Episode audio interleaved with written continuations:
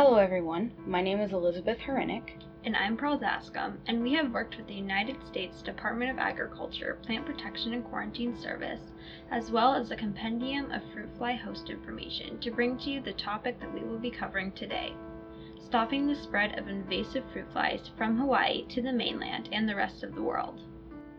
Between the years 1895 and 1983, there were four different invasive fruit fly species introduced to the Hawaiian Islands, where there are no native fruit flies.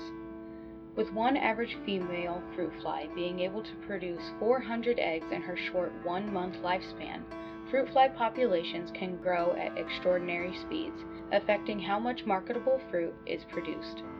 This group of pests lay eggs in and destroy more than 400 different kinds of fruit and vegetables in Hawaii.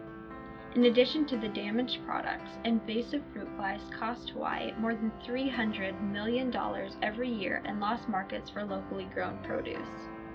There are many efforts here in Hawaii to eradicate the flies, but focus has shifted towards using genetically modified, sterile insects to interrupt the reproduction of the flies and prevent the fly populations from spreading.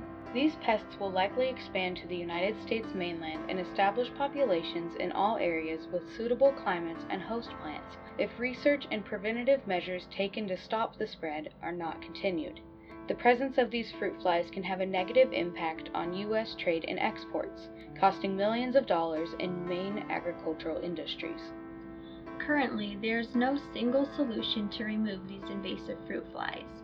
Therefore, it requires a combination of techniques to contain these pests. To prevent the spread of these destructive fruit flies, additional funding is needed for continued research.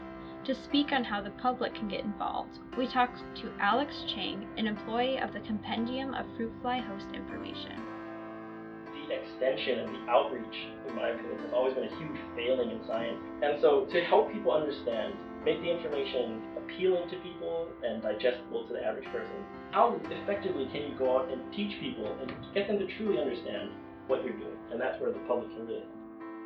Further education can help the public have a better understanding of the importance of fruit fly removal, possibly giving the removal process a higher acceptance rate. With information about the problem and the magnitude of its importance to the United States economy, the public can also come up with ideas on how to get involved, whether it be by bookkeeping, gardening, or by giving donations. Continued efforts in fruit fly research and control can get us closer to our goal of preventing the spread of the pests.